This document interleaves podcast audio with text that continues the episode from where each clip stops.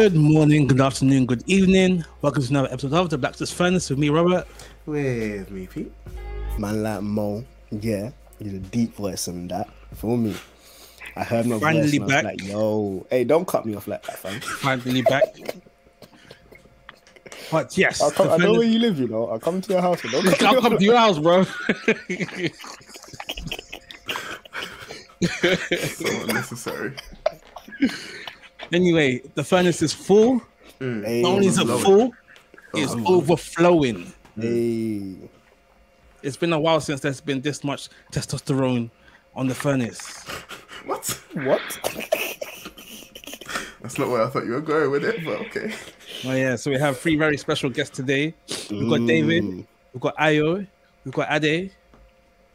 Thank you guys for coming down at such late notice. Because I think I asked Peter what a couple days ago. Well, yeah, and then I only asked him today. I completely forgot and only reached out today, so, So, I really appreciate you guys coming. Thank you for making the time. Um, just gonna say from now, Peter, you're gonna have to slap on that 18 plus. Oh, sticker on this episode. straight away. But yeah, um, do do you want to do sorry not sorry, or do you want to just jump into? Hey, do you know what? Let's do sorry, not sorry. I'm in the hot seat because I haven't been in for a minute. I'm curious to see what these men are going to drop. I feel like there's going to be some interesting questions here. All right, but before we do that, I have a story. I, Okay. I, I, I, I need to share my pain for the day. Story time. So, it was the work Christmas party today, right? It's November, but it's Christmas party. November you have Christmas parties. I know, right? And it's, hmm. it was my first. It's my first ever work Christmas party, so I was so excited. It was gave me the opportunity to finally buy a Christmas jumper. So I got one specially for, for for the for the, for the Christmas party. And let me just show you what. Let me just show you. Let me give you the. the oops, no, sorry, that's my banner. One second. Man had to cover his belly. That's mad. Okay, look. Come on, Street Fighter fit. Yeah, yeah, yeah. Cool. So I got it. I was excited. I was ready for the day. I get into the office. They're like, no, you know, there was, there was, there was this one girl, one colleague, and she's from South Africa. You know how South Africans have that accent that sounds like they're like British, like posh British. She was like, "Oh, Robert, uh, what is that on your T-shirt? Is that people doing kung fu?" and I was like, "No, no, I, I, didn't shout because obviously of his voices. I was like, no, oh, it's it's Street Fighter. And like, you know, someone's like, oh, oh, pretending like they know what you're talking about, but they don't know what you're talking about. Yeah, yeah. And there were like 16, 70 people that we went with for Christmas stuff. Not a single person knew who was on this the shirt. Seriously. I What? was, Wow. I'm thinking I'm in the wrong place. Oh, But it was a nice Christmas dinner. We had a nice Christmas activity, which was great. And then That's I had nice. my first after work going to the pub as well. That's So, interesting. so now I feel proper British now. I've lived the Cause British you- experience. because you went to the pub. Yeah. For uh, for after work drinks. How does that work? Because you work for a church. Oh, bro, them man back it. What Yeah? mean? Them man back it. Bruv, how can this be be, Bro, be sending be sending Ayo, what saying, sort of Nollywood film are you on?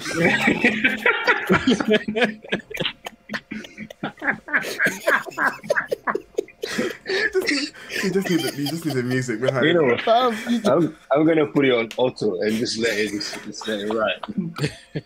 I see red lights. I'm like, yo, what's going on? But yeah, at work, they sent around saying that they're gonna do a pub a pub crawl. Like through all the places through Kensington. So Man are getting sloshed. You know, it's it's it's a church, but it's still Britain, you know. It is- Right. it- it- do you know? Do you know what? Yeah, when I when I worked in the church, uh, I may have dropped the name of the church on the podcast before. Hey, if you, it is what it is, man. When I worked in the church, like they would literally have um a Christmas party in the pub. like they'll go to the pub to have the thing, um, but they did that for those who were like in the in the pub. Mm. So yeah, like it's yeah, they folded it in. They folded it in. Interesting. I, I I mean- what's the what's the demographic though, Robert, of like age demographic of your workers? I'm I'm surprised no one recognized Street Fighter because that's not So- new. So in my office, I think they're mostly old. There- There's only like a couple people younger than me. And that's like 26, 28. And the rest are like anywhere between like 35 upwards. Yeah. It's it's the demographic. It's the demographic. Mm. It's No, not but- the age demographic, but the demographic. Oh no, but like Street Fighter is like universal though. Yeah, it It is. is universal. Street It Fighter. is. It is universal. But yeah, but yeah, when you come from a certain, um, you know, let me not get into it. It's cool. Let me not get into it. Before, before my man, my man walks into work with his P six, um, P sixty five or whatever, just on the table. All right, cool. That was my that was my woes. I just needed to get stuff off my Okay. chest. Thanks, Sorry, guys. fam. All right, so Moses wants to be in the hot seat. Mm. Um, I think guys have all been on the podcast before. Um, but yeah, sorry, not sorry is when we just be throwing what's it called? Uh, Um, apolo- so it's like an it's like an apologetic style question round where we just throw questions out at at whoever's in the hot seat and they have to come up with their best answer. And Mo has decided to be in the hot seat this week. So if anyone's got a question for him, theology based or otherwise, let him have it. Hmm. So I, I had a I had a, a, a question that stemmed from our Bible study we did on Tuesday. So Ade will probably be grinning, and thankfully I'm not asking Ade because because of that an hour long Bible study ended up being two hours, two and a half hours because of this question. Um, but I'll throw the question at you, Mo, which is um, actually I'll make it much more specific. Um, surrogacy. Surrogacy. Oof. Okay. Is it a biblical concept that you would adv- uh, not not even is it a biblical concept, but would you advise a Christian to do or not to do surrogacy if they were considering it? Okay. So as a as a case A of Christian they being they being another person's surrogate, or they like the husband impregnating somebody else and then taking a baby, or E- either e- way. either way, yeah. Not impregnating someone else, but um, someone else carrying their baby. Okay, so not the physical act, but No, definitely putting the embryo into. acts. Okay, I mean concubines and that. If if your wife is cool with it, but no embryos. So Embryo, a technological um, question. Yeah.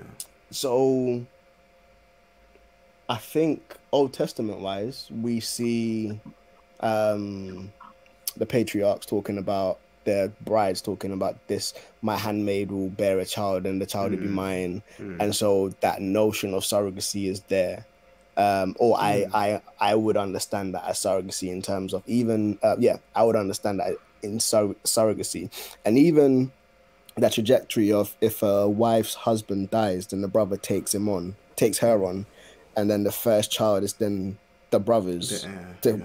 perpetuate that lineage and would that be classified as surrogacy because technically you're bearing a child for somebody else Yeah. Mm. and it's taking on the other person's name and lineage.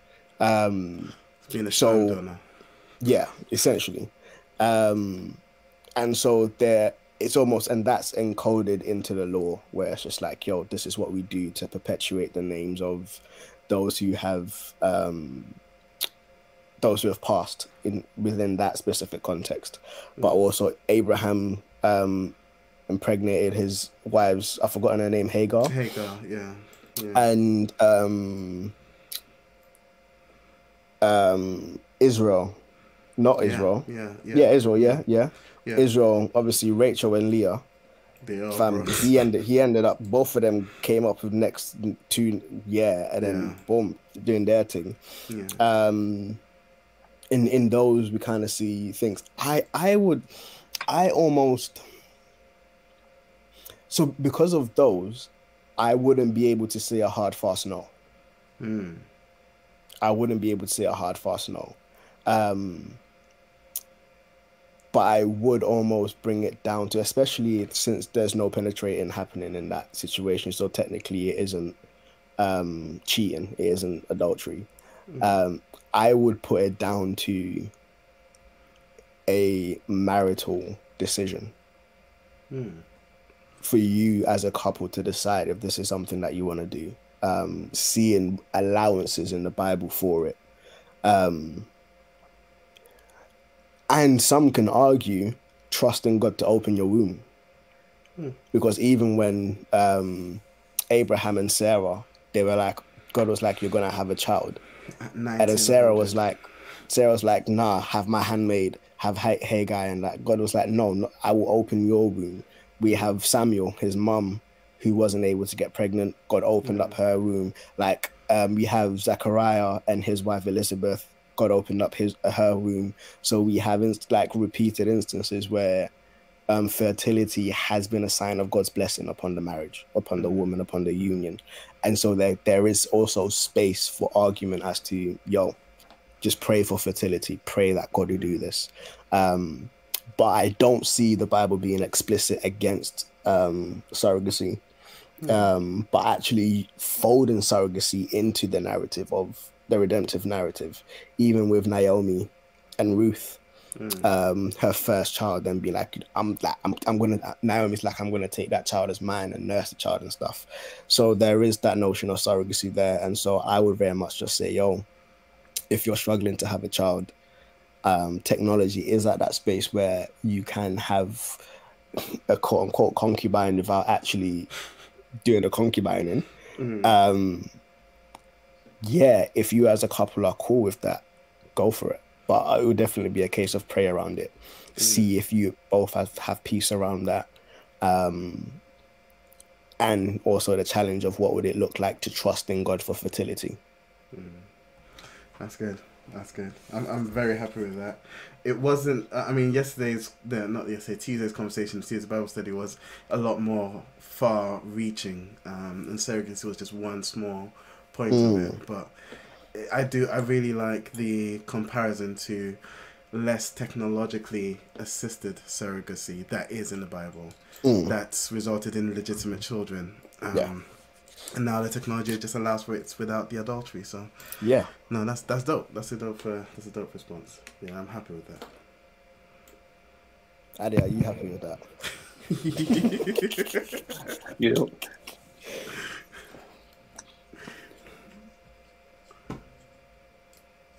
You're muted Robert. if you're talking. Yeah. I see you, but yeah. Well, I'm not talking. No, no, no I'm I, saying I, I, didn't. did. I was gonna say Robert because yeah Yeah.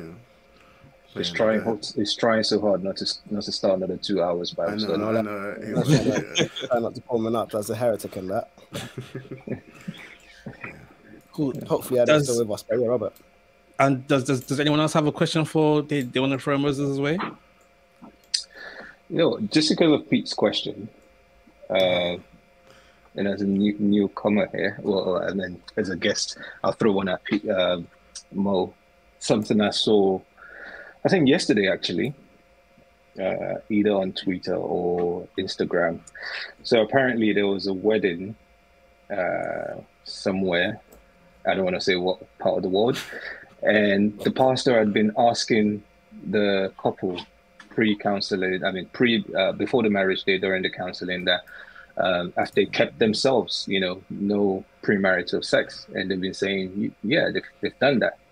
And then on the day the guy took them to his office you know just before the ceremony started. And he said nah you just gotta shake it off. The holy spirit keeps pushing nudging him that you should ask them again have you guys had sex before marriage and they said no. And then it turned to the bride to be and said are you sure this man hasn't touched you? And she said, No, we've only kissed and he's touched me, like touch, touch. Uh, and the man apparently walked out of the office and said to the guest, oh Uh, the juiciest part I yeah know. so to- I glitched there. I glitched there. Oh, yeah, the, the suspense, right? So, man walked out of the office and said to the guests, uh, I know you guys came for a wedding, but unfortunately, we're not going to be able to proceed with this. And then didn't carry on with the wedding. Now, was he right? no raw. I mean, there's so many questions baked into that, but what what do you think about that? no he was wrong Do you want to elaborate? Just, You don't- just- you exactly, don't- exactly. Just you because don't if you think know about it, they, they lied they lied to him, right? Mhm. And you know, the church had their principle that he had clearly asked about, and they, you know, in a sense, they denied uh, what had asked about. So, considering all of that, Uh, yeah, and obviously the fact that you're calling off, it's pretty terrible, obviously. But yeah, what do you have to say about that? He All things wrong. considered. He was wrong. Okay. you don't you don't cancel you you don't stop people from making a covenant before God because of a mistake even if they've lied even if whatever um they are about to make a covenant to each they're about to make a commitment to themselves and a covenant before God and before man. You don't walk out and cancel it. You have you have taken you have taken that position to be ju- uh, like judge executioner whatever that thing goes and just be like bro run me back my peas. Yeah? Every single thing that i've paid for this wedding run me back my peas. Like it's yes they shouldn't have lied. They shouldn't have done these things. There's a totally different way to handle it. You could have been like some things have come to some things have come to my attention that weren't discussed blah blah blah whatever. You could have addressed it in a totally different way. Rather than just coming out and saying the wedding's done yeah i would be fuming. Even if i was in the wrong and i lied i would be fuming because you don't like bro and i'm not saying shall we sin that grace may abound? Certainly not but there is grace bro. There is grace bro. And the way you handle that situation there was no grace. For you to shut down the wedding i am about to make a commitment to this person. Hmm. So even if we had had sex my commitment now almost then puts whatever happens after this before god. We can deal with that afterwards. You can pull us to the side and like lay into us. You can do that afterwards. But don't annul this commitment because of that. You can walk us through why that was wrong, all of them stuff there afterwards, or even if you want to like be passive aggressive during the during the actual wedding, do your thing. Obviously, there's still going to be issues there, but to cancel it, yeah, I'm fighting you, fam. You do look like you're about to throw some balls. Bro, I'm fighting you, fam. Like it's mad. Are you mean? Well, everyone's come out to come back to come to my wedding, and you step out talking about, oh yeah, there's no wedding, because yeah, fam. You see, you see Robert's Robert's jumper. Yeah, that's going down. Now, my, my my thought was, why didn't why didn't anybody ask? Is there any other pastor in the in the building? Yeah, uh, to just carry like, come and do this thing. Yeah. bro anyone verified to dude because it's yeah you like why are you go- bro if these people weren't christians and they're going to get married in the church it's almost taken at face value that you guys are really not boots hmm. Are you going to annul my commitment to this person you're going to deny me from committing myself to this person before god and before men because we've had sex. No, that don't make no sense. Yes, the Bible. No, I think his, his his his reasoning was more of because they didn't declare it, right? They, they lied to him. bro, bro, Has I- he not lied before? Yeah, bro. yeah. My yeah, my my thing is I'm, like I'm really not trying yeah, to de- de- deny this guy. I'm just trying to. No, no, no. yeah, yeah, like We're I'm not trying to defend him, brother. I'm not trying to you know what? this guy. You know what? I, I feel like he would he would be one of those pastors that would talk. You seen a video where the guy's like, "If you get to heaven and I'm not there, you have gone to hell." Oh, the guy. right? he's, he's one of them. Man. He's one of them, man. He's One one, of of them them. ones like Y- rapture's yeah. happening. It's like, no, I'm still here. It's not the rapture. I'm still They've here. Just, It's they've not just the gone. It's not rapture. Yeah. I'm still here. They've been kidnapped. Like, bro, Yeah. nah. Because yeah, that was that was Yeah. not gracious whatsoever. No, it's, it's a case of you know judge, jury, executioner, like you said. Yeah. taking the law into your own hands. It's taking it. So, it's yeah. like it's either you Yeah. meet my criteria or not. Which is yeah, Yeah. yeah. There's a bit of a life I'm not marrying there. I get that. Yeah. Yeah. So yeah, mine is just he he made a mistake. That was mm-hmm. a severe mistake. It also seems counterintuitive because one of the reasons Paul gives for marriage, and not not, and the big reason, but one of the reasons is to avoid sexual sin, and so it's Bro. like this is this this is almost part of the solution to it, and Bro. you're like, no, Because- Fam, Go on, he carry on. Go back and keep doing. Oh. Go keep doing what you're doing. Imagine, yeah, you have woken up this morning, and let's be real, as married men, the day of your wedding, you're like, yo, it's about to go down tonight. So all all of the years of you holding the mm-hmm. floodgate down, yeah, you mentally you're there. Mentally you are there. You're in you're in you're in the church, but mentally you're already in a hotel. You're there. And then man comes out, you can't do it. What? Fam, Yeah, I would pray and be like, God, today my sin is on the pastor. my sin today is on the pastor. he will have to repent on my behalf. Hmm. what? Nah. Cool. Yeah. Any others? I'm enjoying this, man. Ade, have you got a question? David? For for Mo. No. Yeah. Yeah. Yeah, Mo's in the hot seat today. Okay, okay, okay, okay. It could be any theological question. Hey, uh, yo, yo, bro.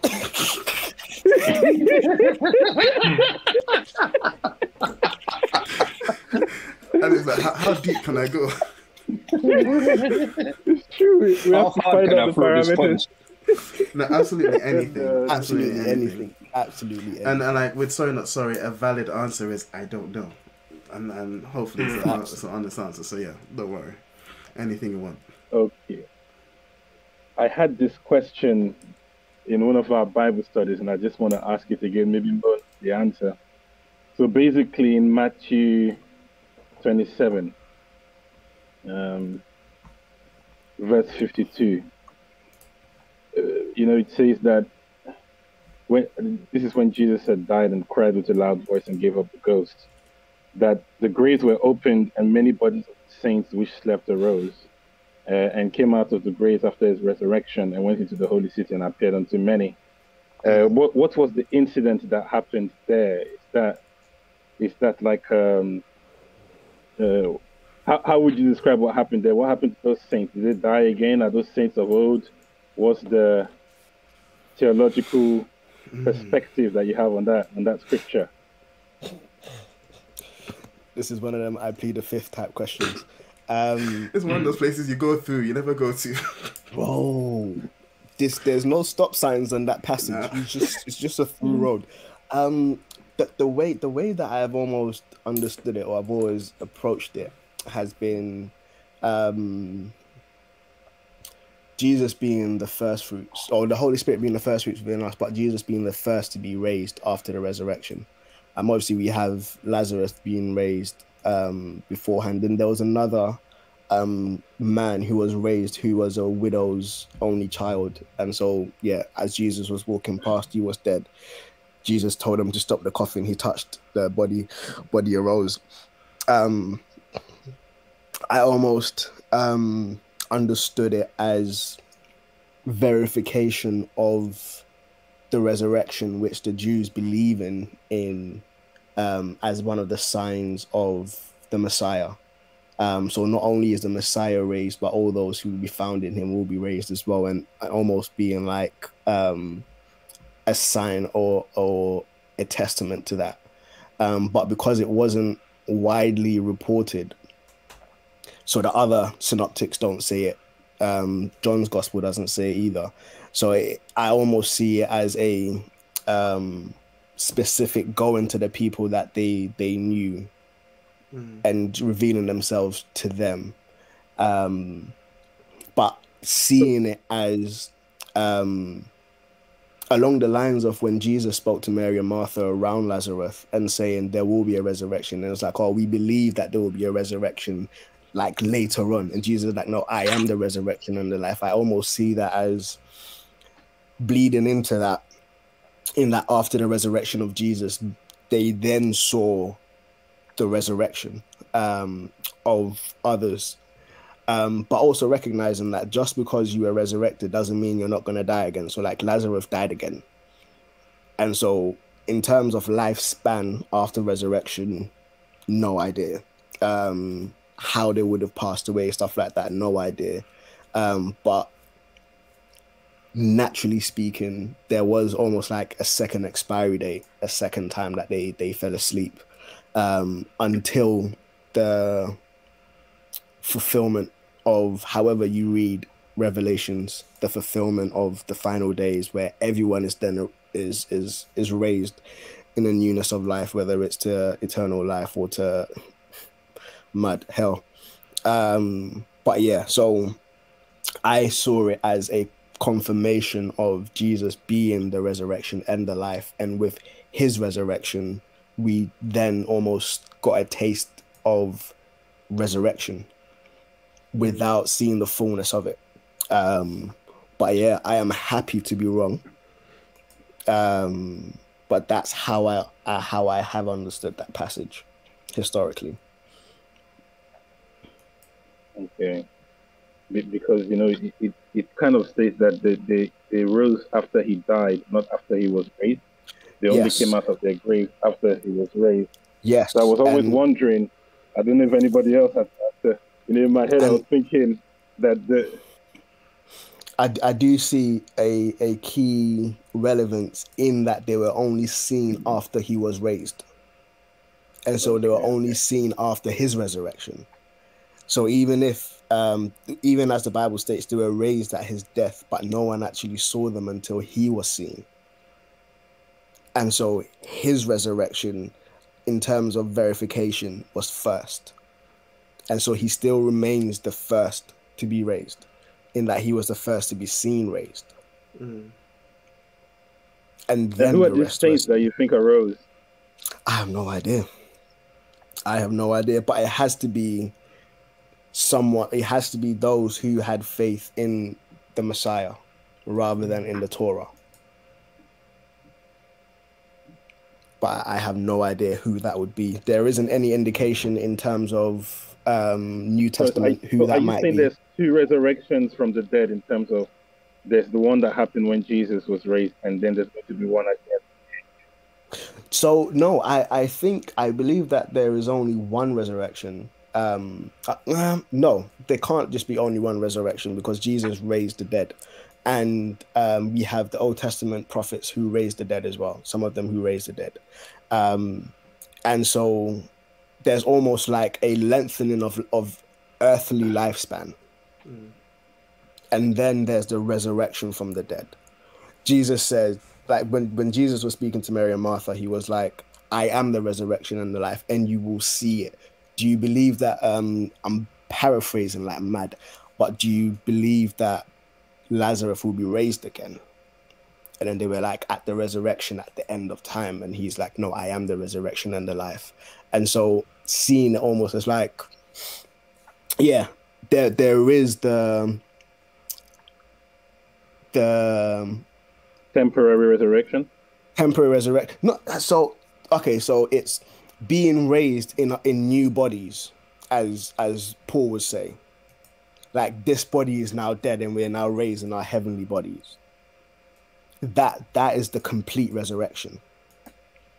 But if you are still in your earthly body, then that's that's a almost like a a pre-resurrection, like a not quite the fullness so it's like praying to be healed and being healed doesn't mean that you won't fall sick again.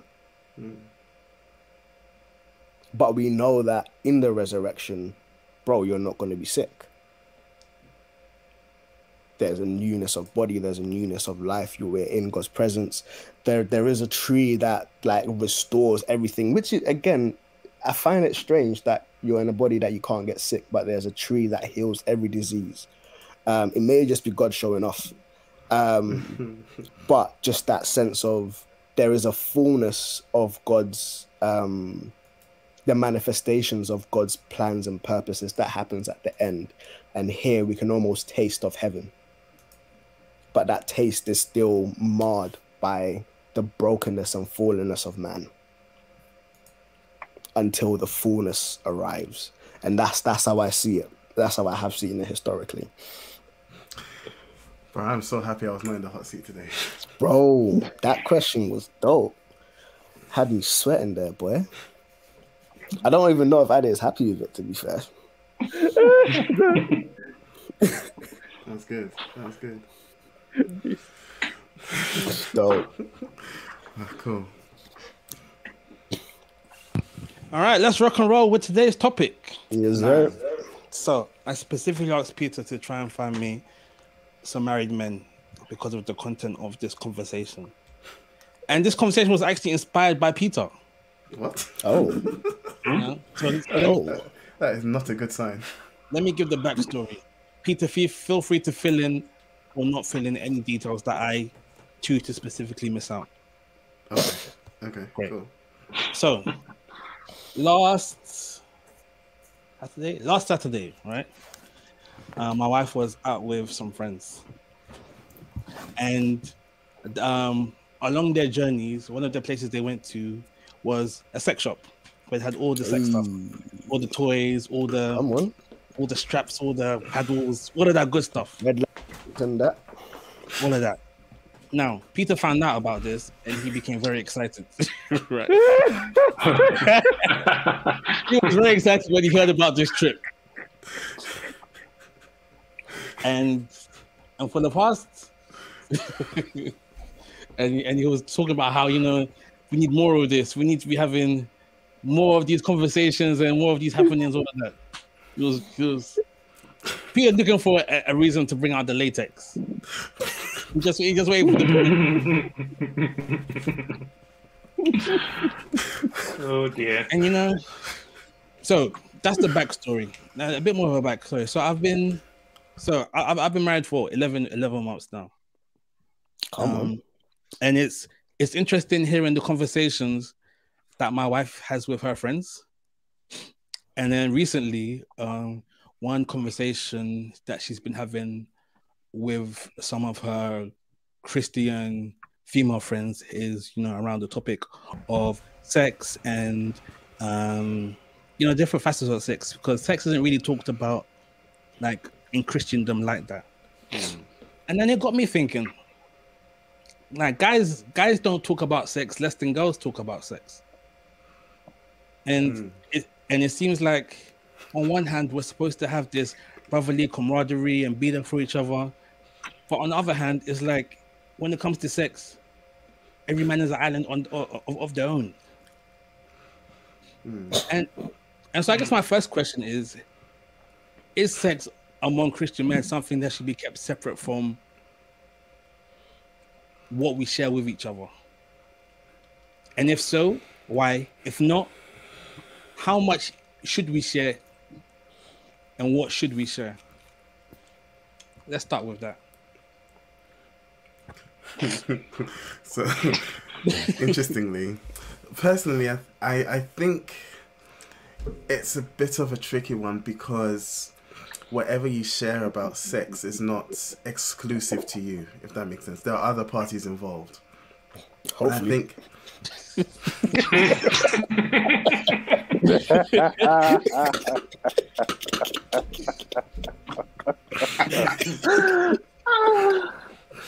Yeah, we're gonna be we're gonna be very mature about this conversation, aren't we? um, ideally, So many questions, Mo. So many questions. Ideally, there's one other party involved who, regardless of how much you share, whatever you share, has implications for. If that mm. makes sense, there's another party mm. involved. So, I think it becomes tricky because it's not just your story. It's not just your information. And whether or not that other party is comfortable with that information being shared needs to be taken into consideration. So I think that that definitely might be one reason why maybe I think sex becomes a less talked about topic.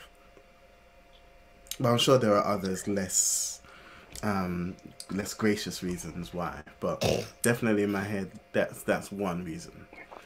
Like no matter what I say, if I say something, everyone's presumption will be that I'm referring to my wife. And so, you know, But don't then- want to but put in that position.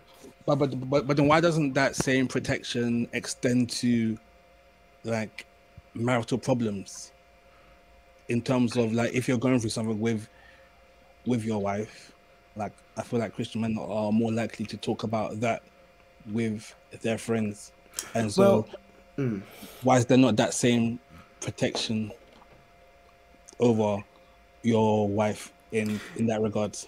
Interestingly, I think and I don't, I don't know, I don't know hog the conversation, but I do think, interestingly, any sort of um, counseling type conversations I've had with people regarding marriage, sex becomes is one of the first questions. Is Mm. how is the sex life? Because it becomes indicative of issues in the marriage. Um, my old church, Lighthouse, they had a whole. They literally Hey, called we're it a dropping sex. names now, yeah. Oh yeah, I'm dropping this. No, because it's in their, it's in their sex manual, uh, as it were. Not sex That manual. man It's got a in their. manual. Come on. No, come no, on, shoot you on no. I, I, and I actually say this. I actually say this in a complimentary fashion because I think they do really well to demystify Mm. and and sort of make it a lot more accessible. Even if I think they go a bit too far, but they've got a whole. They've got a book called Model Marriage. That's their sort of marriage counseling handbook, if it were, and there's a whole chapter that they specifically tell you to not open until a week or so before the wedding with diagrams and Hey, Come on. come on. Come so on. they, they, they do that but Hey, fam, have they got a website or something? Might, might need to i can purchase send you the pdf i can send you the pdf Even better. Um, Read that on the trains. but they do have um they've literally got a thing called the sexometer and it's Oh. If you're not having sex a certain number of times that could be indications of issues in the marriage. And i think i think that's a bit too far but it generalizes some of the Mm. things. And you know it comes from i guess data and and you know the, the general populace. But you know it, it, it does come up i think at, at least when you're doing any sort of counseling. Because sex in the marriage the frequency um and intensity maybe of sex in the marriage can be indicative of issues And the So that type of kind sex. yeah definitely it definitely does come up i think but yeah Mm. Man said, and the type of sex, just slip that in there, yeah. Fam, Yeah. the type of sex, so long as you and the missus agree, that's your business. Yeah. isn't that your As- favorite isn't that your favorite Oh, verse? I, but I was just literally about to say, like one of my boys is like, bro, so long as it doesn't involve another person or animal, you might not good to do what you do. jesus you man are good to do what you're doing. And so I'm I'm I'm sitting here contrasting it between before I came to faith and after I came came to faith. Before I came to faith, yo, man, we will talk about it, and like explicit, vulgar, whatever conquest, however it is. Oh yeah, man, hit that or whatever. Like, is all laid out, and it's all it's, it's part and parcel of conversation, to the point of even like, bro, man, then will be comparing porn websites and stuff. Like, it's it's just conversation, like facts. It's just conversation. Um, you be having a conversation and you might leave it with like three, four more websites than you even knew when you first started the conversation.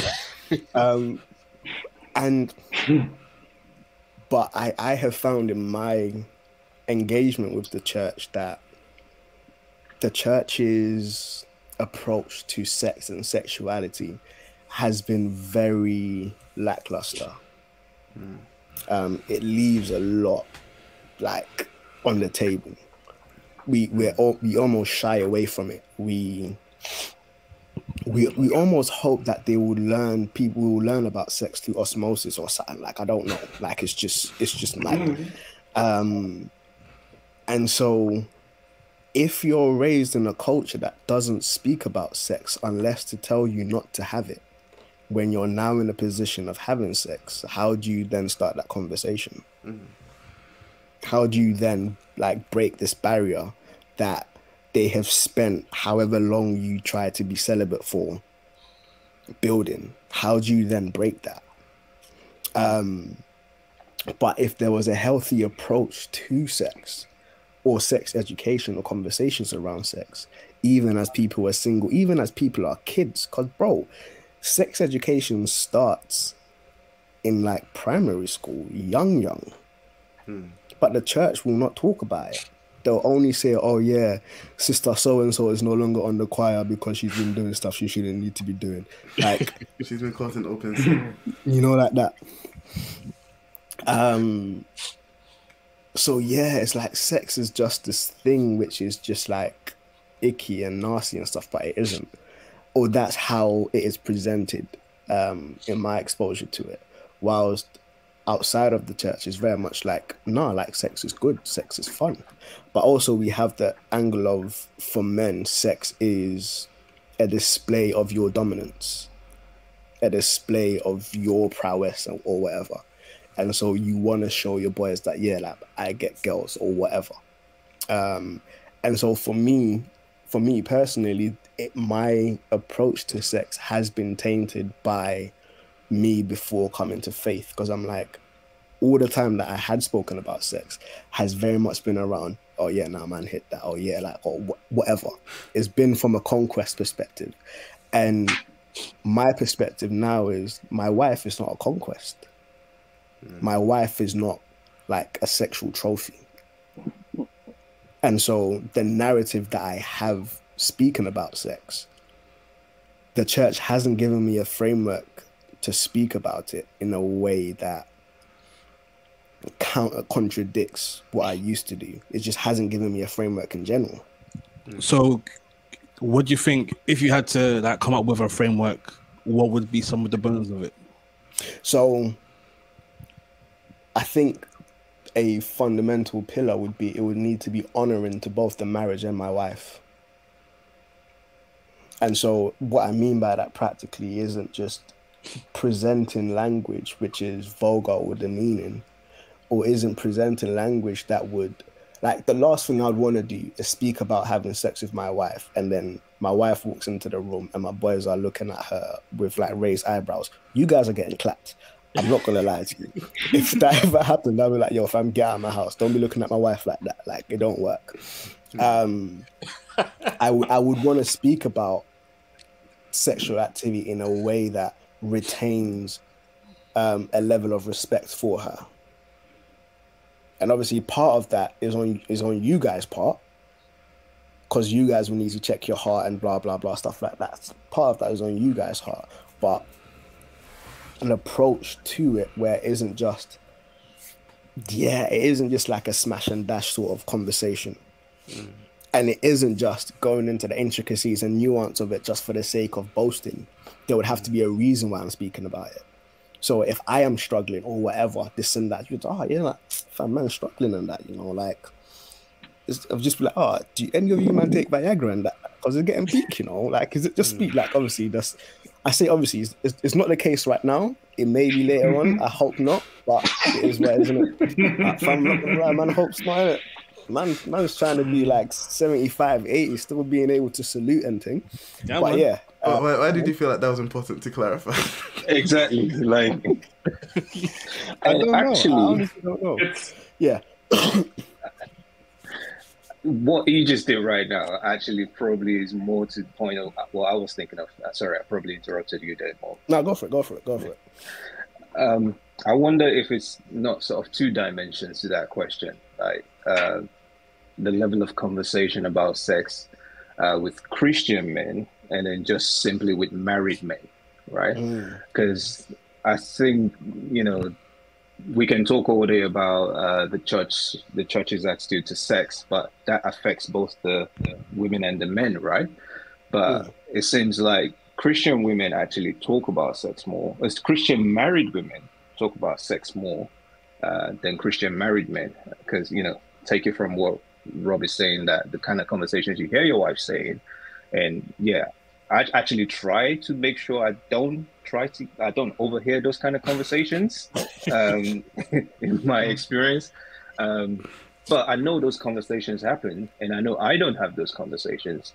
So to me, it's probably more about us as men than it is about the church. okay, And yeah.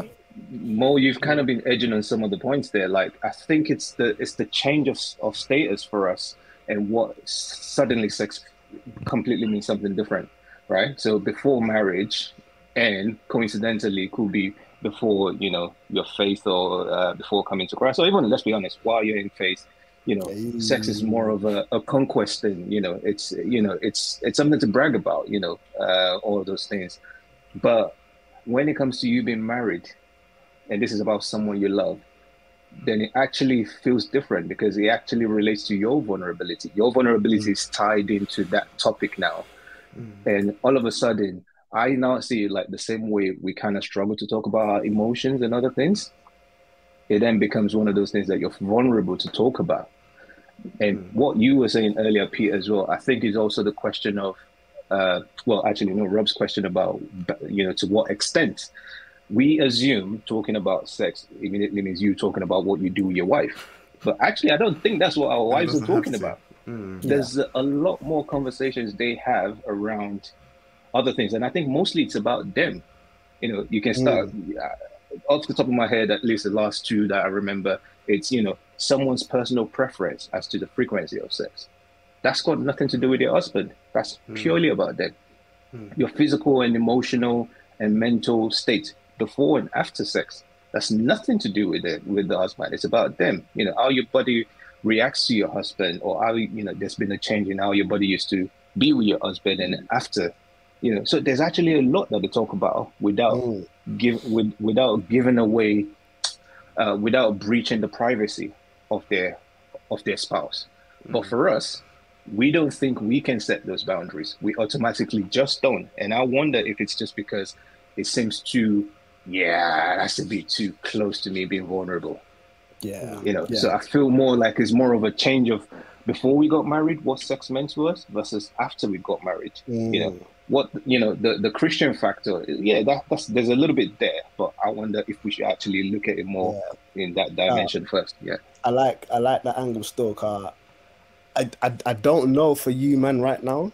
I don't know how, but it's like, bro, in no way, shape, or form would I you ever talk be about able sex with us? no, no, no, no. In no way, shape, or form would I ha- would I be able to say to my man them from back in the day, yo, like after sex, I like to be cuddled, you know? Nah,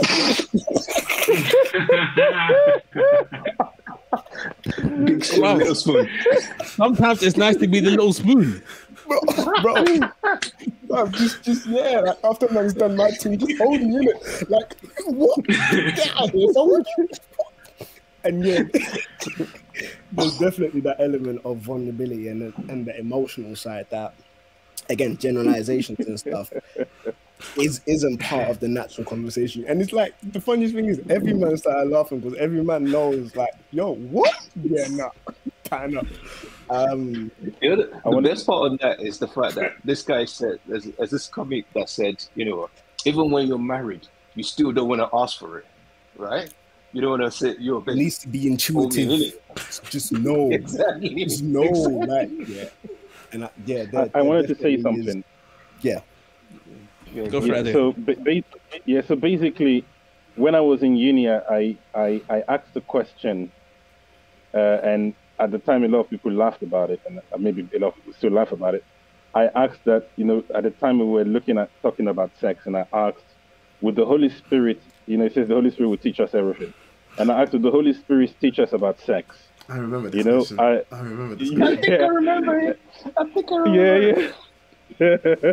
you know, and people told me basically you, you have to learn by yourself and everything like that.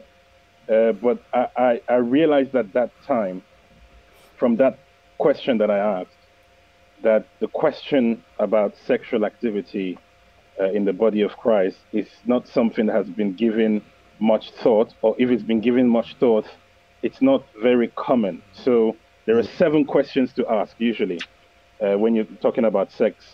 Um, what does sex mean for men? What does sex mean for women? What does sex mean for God? What does sex mean for the church? What does it mean for the world? What does it mean for Satan? And then what does it mean for the family? So, you know, if you if you have that framework where you're answering those seven questions, then it's easier to talk about sex in a broader context rather than just a personal context. Uh, you know, so f- for example, I don't have, I, I didn't have any sexual activity with any women prior to marriage. Okay, so my wife is the first woman I actually had sex with ever. So, you know, for me, uh, sex was never about conquest. It was always about doing the will of God from a very young age because I got it saved when I was done, bro. 14. Okay, so so but when I but that doesn't mean I didn't watch pornography when I was 14 at the time. So mm. I had the whole pornographic background, but as soon as I came to Christ, my first thing was God, I need my head to be changed because I want to see women in a pure way, the way you see them. And mm. so I began to seek the Lord. What does sex mean for you? Which is the first perspective, because that's the original design. And of course, I'm an engineer, so I'm thinking, God, when you created sex to be, you know, sort of like for men and women, what did you intend? And I think that f- if if Christian men can start from that place, then talking about sex would be less weird, because then it's more about doing the will of God more than it would be about just uh, self pleasure, you know. And and also for for sex for men, usually the answer is not very philosophical. It's usually it's a lot of fun, conquest. Uh, so this is more from a counseling perspective. Guys just enjoy having sex, you know.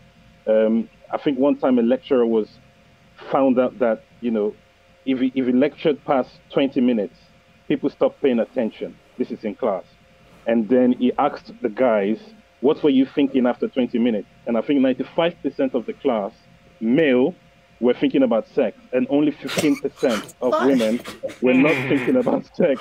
What subject was he lecturing? it, it's, a, it's a It psychology. doesn't matter. It does not It, matter. it doesn't even matter. Okay, so so but the thing is that what he found was that what sex meant for women was very different for what it meant for men. You mm. know, and so when you ask to women, why do you have sex? And and so if we're going to talk about sex, for example, for men and women or the sexual activity, it always has to answer the question, why do we have sex? For men, it's usually not philosophical, but for women, it's usually deeply philosophical. You know, they want to connect to their husband, they want to feel love, they want to feel embraced, all that kind of stuff. Guys are just having fun, okay? And you could even see that sentiment even in the songs of songs as well. So I think that, yeah, if we answer the seven questions, what sex means for men, for women, God, the church, the world, Satan, and the family, then I think we can just kick open the floodgates of actually talking about sex in a good context. Because then when you look from Satan's perspective, it will be totally about usury, it will be totally mm. about defiling of the flesh, it will be totally about making sure that the body is not able to sort of integrate with the Holy Spirit properly. Because anybody who, who basically has sex outside of marriage or has fornication or adultery, they're sinning against their own body. And the body is supposed to be a temple of God. And so, wh- what happens when two temples or two bodies that, you know, are carrying the Holy Spirit are having intimacy, sexual intimacy in the natural? There's supposed to be something that should be out of this world for Christianity. It should be much deeper than non Christians because they don't have the Holy Spirit inside. So it means that the love that we have in Christianity should be even more expressed within sexual activity. If you see what I'm trying mm. to say, it should make it more holy and more beautiful to talk about. But sadly, sex has become a bit weird because of the worldly and fleshly aspect, and Satan and the world tainting what God originally designed from the beginning. But as you can see, if we were to talk about this, I can go for another five hours. I'll, I'll just shut up and yield the floor. again. Bro, hey, Ade, pamf- that pamphlet, that booklet needs to come out, yeah?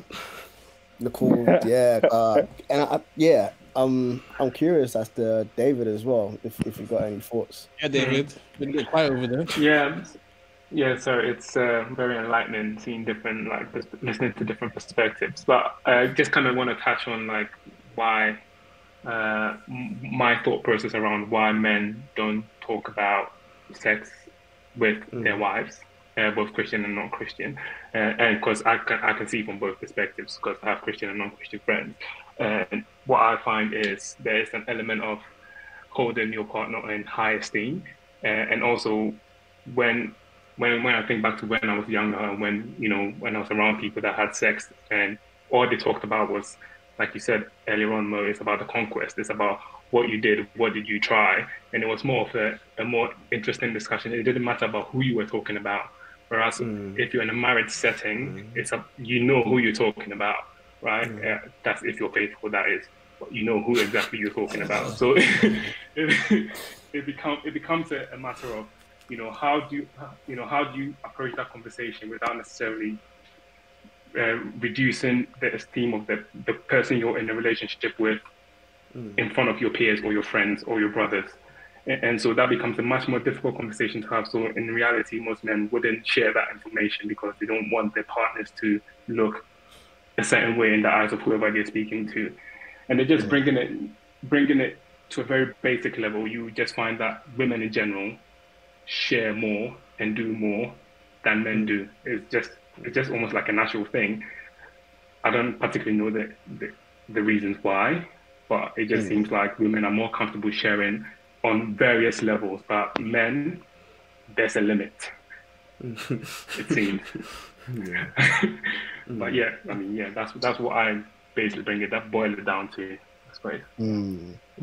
I find it. I think if yeah, I, Now I was gonna just say to what David just said that isn't it the same thing around our emotions as well, though that young younger boys are not quite taught how to manage their emotions as much as girls are, um, in the sense that you know, well maybe not boys, but young men, you know, depends on where you grew up, I guess, you know, some, or your background. Sometimes it's not okay to cry as a guy yeah. sometimes it's not okay to let loose on some emotions and stuff like that. So it kind of then cuts into different areas of our lives that we didn't really quite learn those things. And, Mm. you know, Mm. yeah, it's like, well, even when you're married and when you're grown up, you're still on the back foot as to, you know, learning how to share in a healthy way with people that you can actually trust. Um, it was Tedashii, um, more and Pete, you should know Tedashii, uh, um, a rapper that said uh, on, on Instagram recently that as much as he grew up around women, you know, so much women in terms of sisters, cousins, he was raised by his mom and things like that. He, he felt like he never really learned how to have relationship with guys. He Mm. never knew, you know, he, you know, he had guys as friends all around growing up, and you know, he could see the friendships that women built, but he didn't know how to share in a healthy manner with other guys. Um, so you know, that's something that some men would rather run away and back away if they find a guy trying to share too much. So you know, now take that a step a step further. You now want to talk about sex, like yo, brother. and, and can I can I add to that as well? I wanted to say that also the church cannot play the role of the family.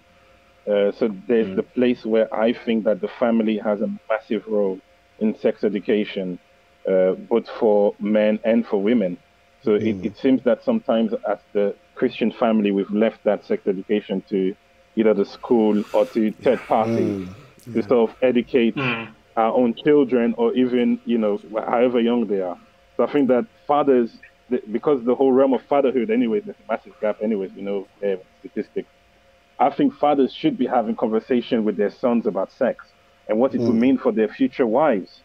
And and you know maybe some of the areas where they've made mistakes some of the areas where they could improve because if you could have that kind of conversation with your dad then it actually lightens the mood but most people thinking to talk about sex with their dad just feels awkward or weird Oh. but actually we have to Oh. normalize it Yo, My, my first Uh, conversation, my first conversation with my dad regarding sex was him. I'm I'm still me- waiting for that conversation with my dad. By the way, Well, my dad, my dad just showed me the maybe I, I'm no I'm no longer waiting. Well, I gave up on waiting for it.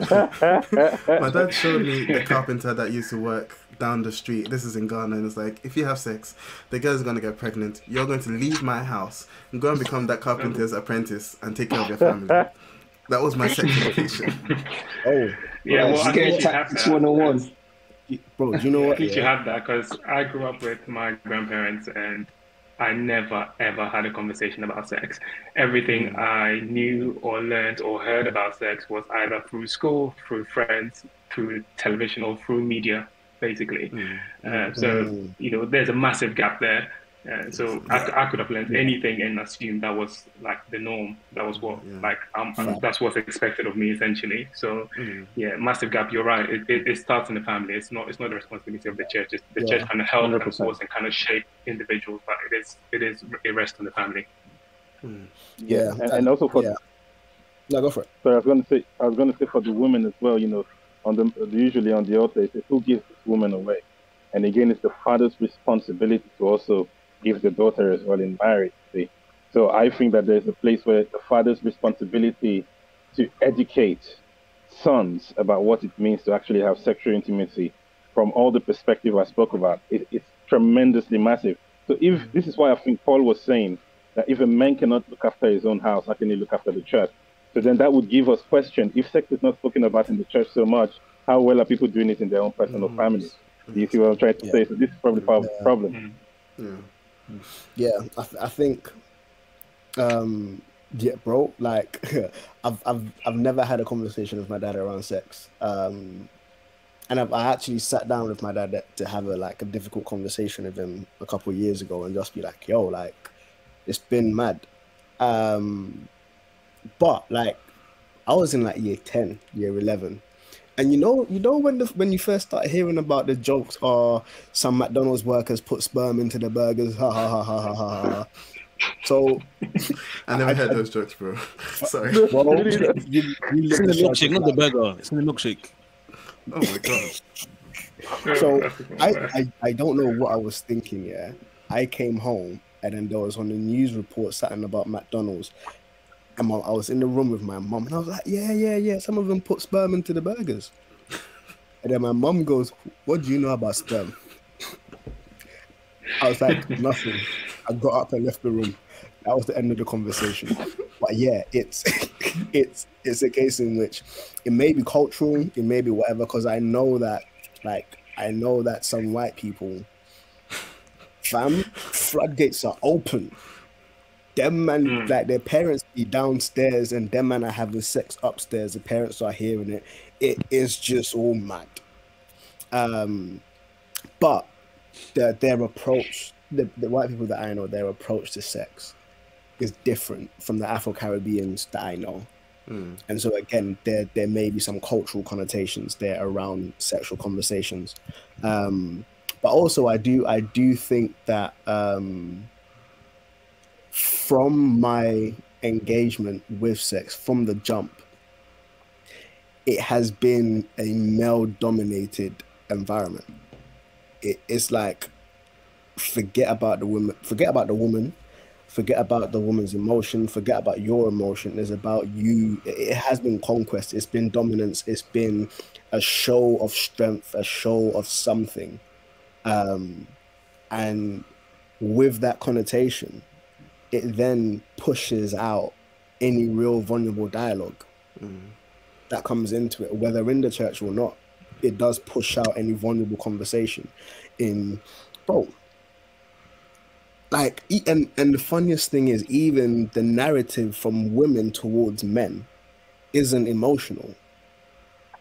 We, we've got we've got songs like um missy elliott get your freak on talking about i don't want no one minute man so now in your mind you're like yo i need to make my stroke game I, need, I need to make my stroke stroke game last. Mm. Mm. and again there, there is this sense of being assessed by your performance. Being assessed even during this thing. And so that even from the opposite sex it bro like talking about oh if you if you can't last 20 minutes yeah go away. Or if you're not if you're not hung like a horse i don't want to talk to you. Like it becomes a measure like your manhood is tied to to the to to your manhood man Yeah, which which then which then which then I would I would agree I would I would argue has to do with the biological aspect of sex. Hmm. So all they're talking about in that instance is you know the fact that the woman can climax about three times during sexual activity, whilst if the man climaxes just one time, they're kind of done. So so the man has to have more patience, more endurance, and then that will have to do with the character. And, and this is what I'm trying to say. I think that you know, if you look at the, the, the craving for a woman of sex, just, just usually now, especially if they've not engaged in regular sexual activity with different partners, if they've just been with one man. And if you ask the woman, usually the first man is usually, you know, usually they remember that for a very long time. Because, you know, whilst for many we have many women is conquest, for if a woman has many men, she's a hoe. You know, it, it's not, you know, it- it's not seen Hey, as not, a not, not in this trophy. not in this new age not in this new mm. age not in the new No, I know, I know, no, I know, Yeah. but but but but then from the men's perspective, though, if you're looking, you wouldn't want to be with a woman who's got like twenty or thirty body counts. You know, it's not, Body it's is- not is ideal. You know, imagine you, your lady comes, it's like, yeah, I've been with thirty other guys, darling. You know, you, you kind of, you know, you would have to hear God from heaven to, to sort of go there. So, No, but again, you see, and, I, you and I think well, I, I was just gonna say, I think the standards now are changing significantly. Yeah. Whether or not that's right Yeah. is a different conversation. But I, I, I think it does Actually, they're come not, though, Pete. Pete, statistically, they're actually not. Statistically, they're not actually not. I've actually been looking at this in the last few, almost four or five weeks. So I'm a bit excited we're talking about this. And even in the world, they're realizing that the women are realizing that men don't value women with high body counts. This is just all men across board, across the whole world. If a guy sees a woman with a high body count, they just looking at her as someone to just quickly have sex with and move on, not someone to get married with, stable and settle and bring home to their mother. That's not going to happen, even into this climate. So today's But climate the, the, has fem- not the changed that reality. the feminist movement is trying to change that that um that I know, that but it's not working. But it's not working. So I'm trying to When you've got when you've got slut walks that are celebrated, I wouldn't know if I'd be I able to say it's not telling you, working. Steve. Look at the Hey, it's statistics. It's X-rated, not working. Well, So- I, I think it's more of it's more of how where we are now in this time and age, um, how we are.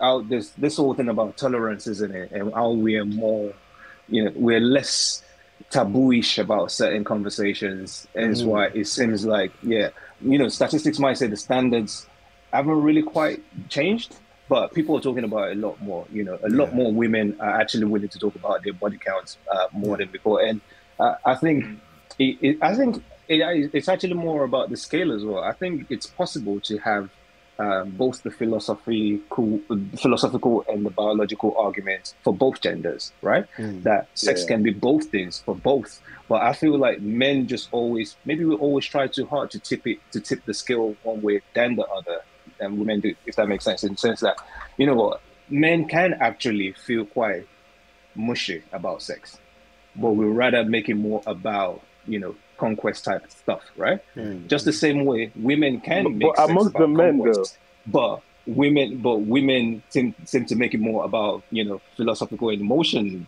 you know, touchy, lovey-dovey side of things. Do you get what I mean? So I feel like both both feelings and attitudes towards sex, th- there's a tendency to have both attitudes towards sex in both genders. It's just that you know what's the healthy balance, right, for each individual, right? What's the healthy mm. balance of you actually, as a guy, actually treasuring sex as a beautiful emotional thing, um, than for it to be uh, a, a physical activity that gets you there. You know, and you know, even even in marriage, you know, for some from some married men, it might just be a one bam, thank you, you know, got the job done, got that tick done. You know, I got that each scratch. That's it. You know, but is that healthy breakfast. enough? Just like, you know, maybe for women as well. Actually, I think again down to the culture and openness and talk being more ex, you know open about talking about stuff. Women are more open to considering the fact that they actually enjoy sex as a physical activity as well.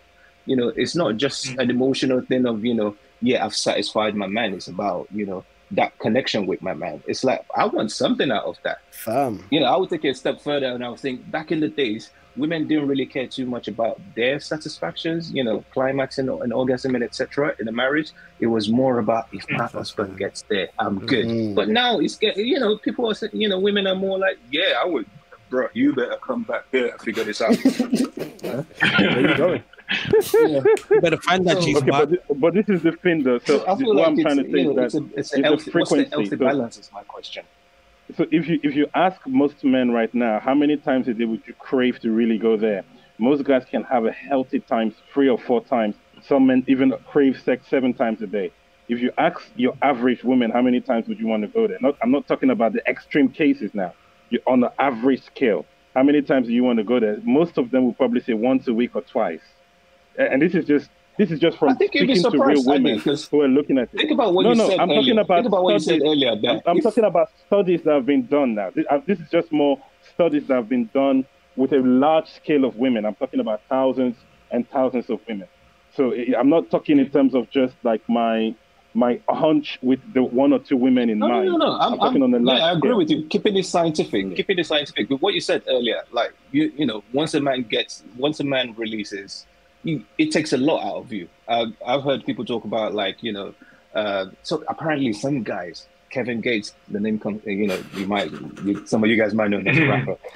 I saw some interview where my man was talking about apparently some people started practicing this whole thing of not releasing as a man because you're keeping your virtue, you're able to achieve more in life by not Semen- ejaculating. semen retention, Absolute yeah. pure nonsense, in my opinion. retention. Because it's semen, semen retention, because there's something about you know, uh, ejaculation is um is That about sounds horrible. a mouse what's the you know it's you know it, it's it takes out the same the same amount it takes amount it takes out the same amount of energy as you running a mile or something like that but anyway But isn't that that why like illustration, boxers we- don't have sex before fights so that That's, they that's can? also a myth. That's also a myth. Yeah. It's a myth. That's like Thank that's like that. going to have a shower thanks. and not using soap. Fam, what's the point?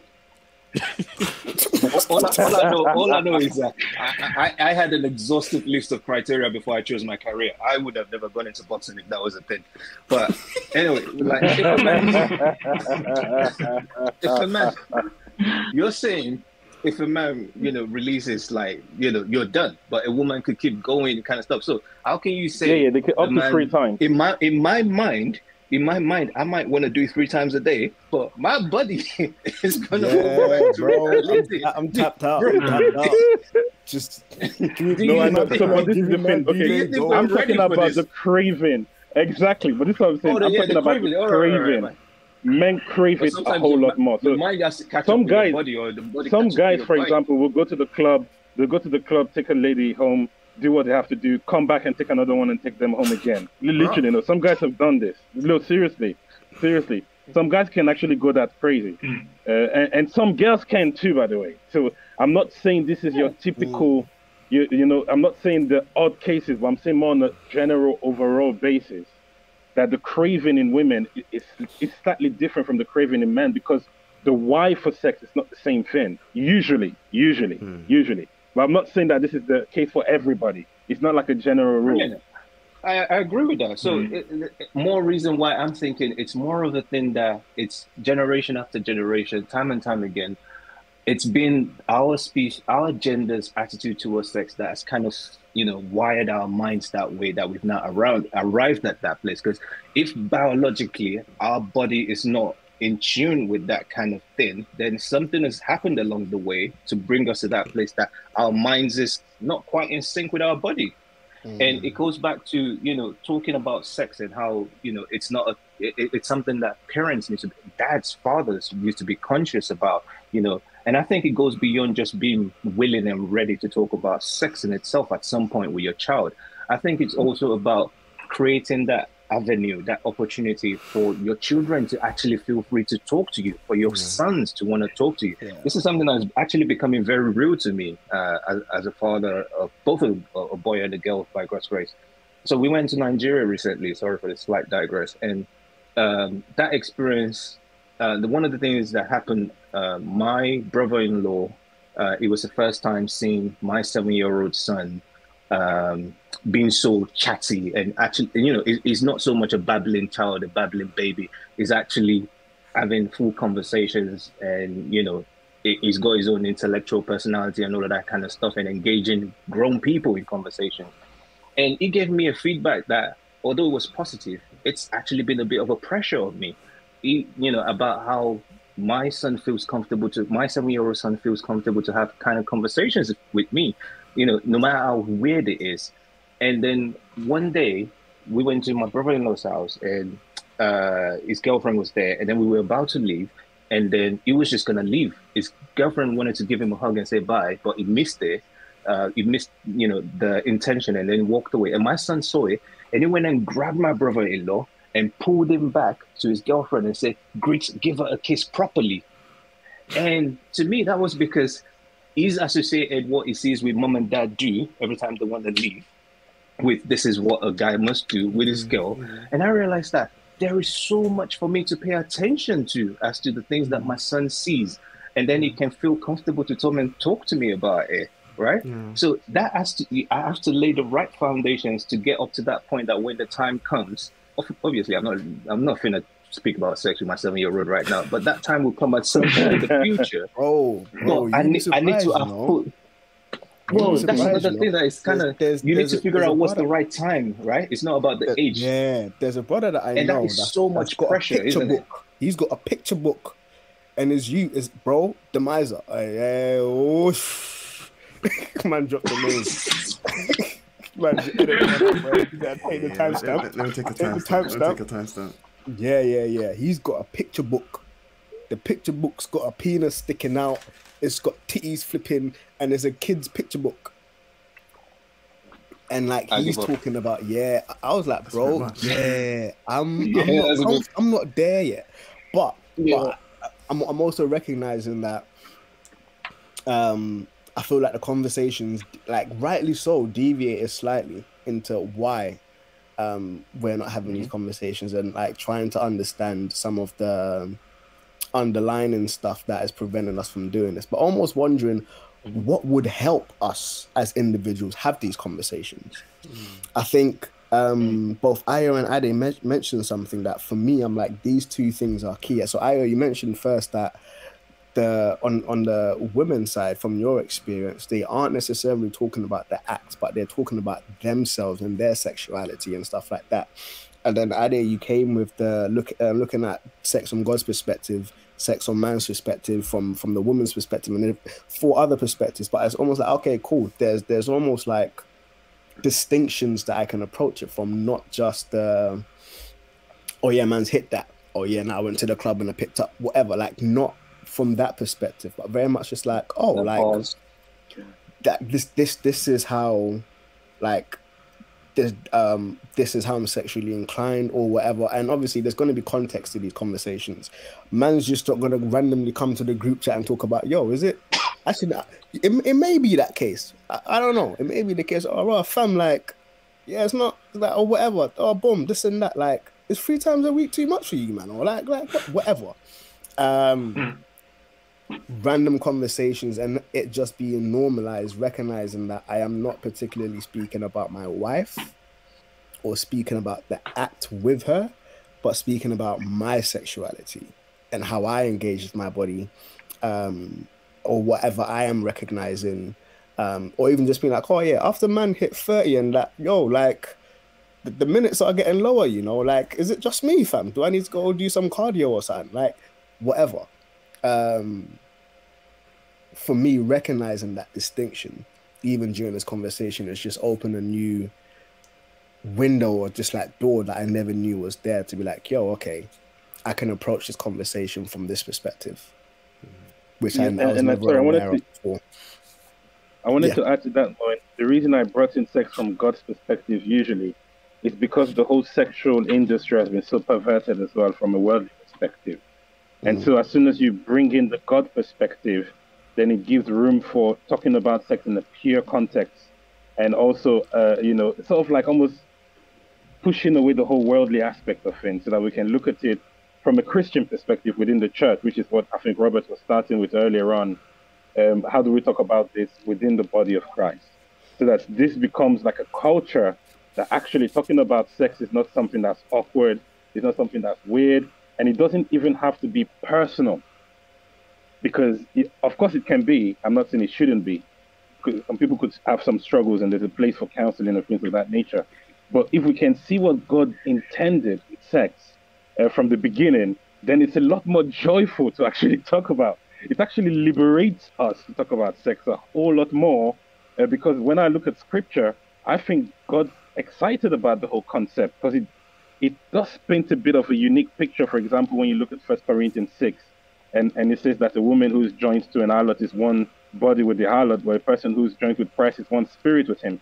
God's using the exact sexual activity that joins the body of a man to a harlot to say that our spirit is joined with him. So I think that's a very big uh, thing to notice that actually what God intended in sex is oneness. And so and so what does that then mean for the marriage? What does that mean for the body of Christ when we're saying we're one? Anyways, yeah. Uh, I'm, think- not saying, I'm a- not saying No, I'm you're completely saying we have right. to pick on another. I, and I, th- I think there's a couple of things there. One being, and, and something I'm taking from this conversation as well, is to be mindful of creating that environment at home where it's a conversation that, one, I know I'm going to have and I need to have, but one that my daughter will be comfortable having and you know whatever children will be comfortable having. Um, but then also, I think it's the fact that where the church has tried to play um they, they've tried they, they, they've taken it a step further where it's like no let's not talk about sex so that you're sticking your head in the sand. If we don't talk about sex then the kids won't talk about sex. And that danger that is associated with sex because it is such a physical thing and because the bible even rightly identifies all all sins you can resist sex flee so they're like, no, let's not talk about it. Or it's taboo. My mom was like, don't look at women, don't look at women, don't look at women. And then ten months after I got married, it's like, where's my where's my daughter? where's my grandchild? You know, sort of thing. And I think making it such that I, I think introducing that God aspect is is is important, but not being almost scared of sin. And I think that will come with having a, a good conversation about it and having mm. a open conversation about it where you're not scared that if we suddenly talk about it, all they're going to want to do is have sex and then go and have sex with everyone and, and all of that. But actually, we can do it with grace such that we recognize what it is. And, you know, the other thing as well is that people used to be getting married a lot earlier.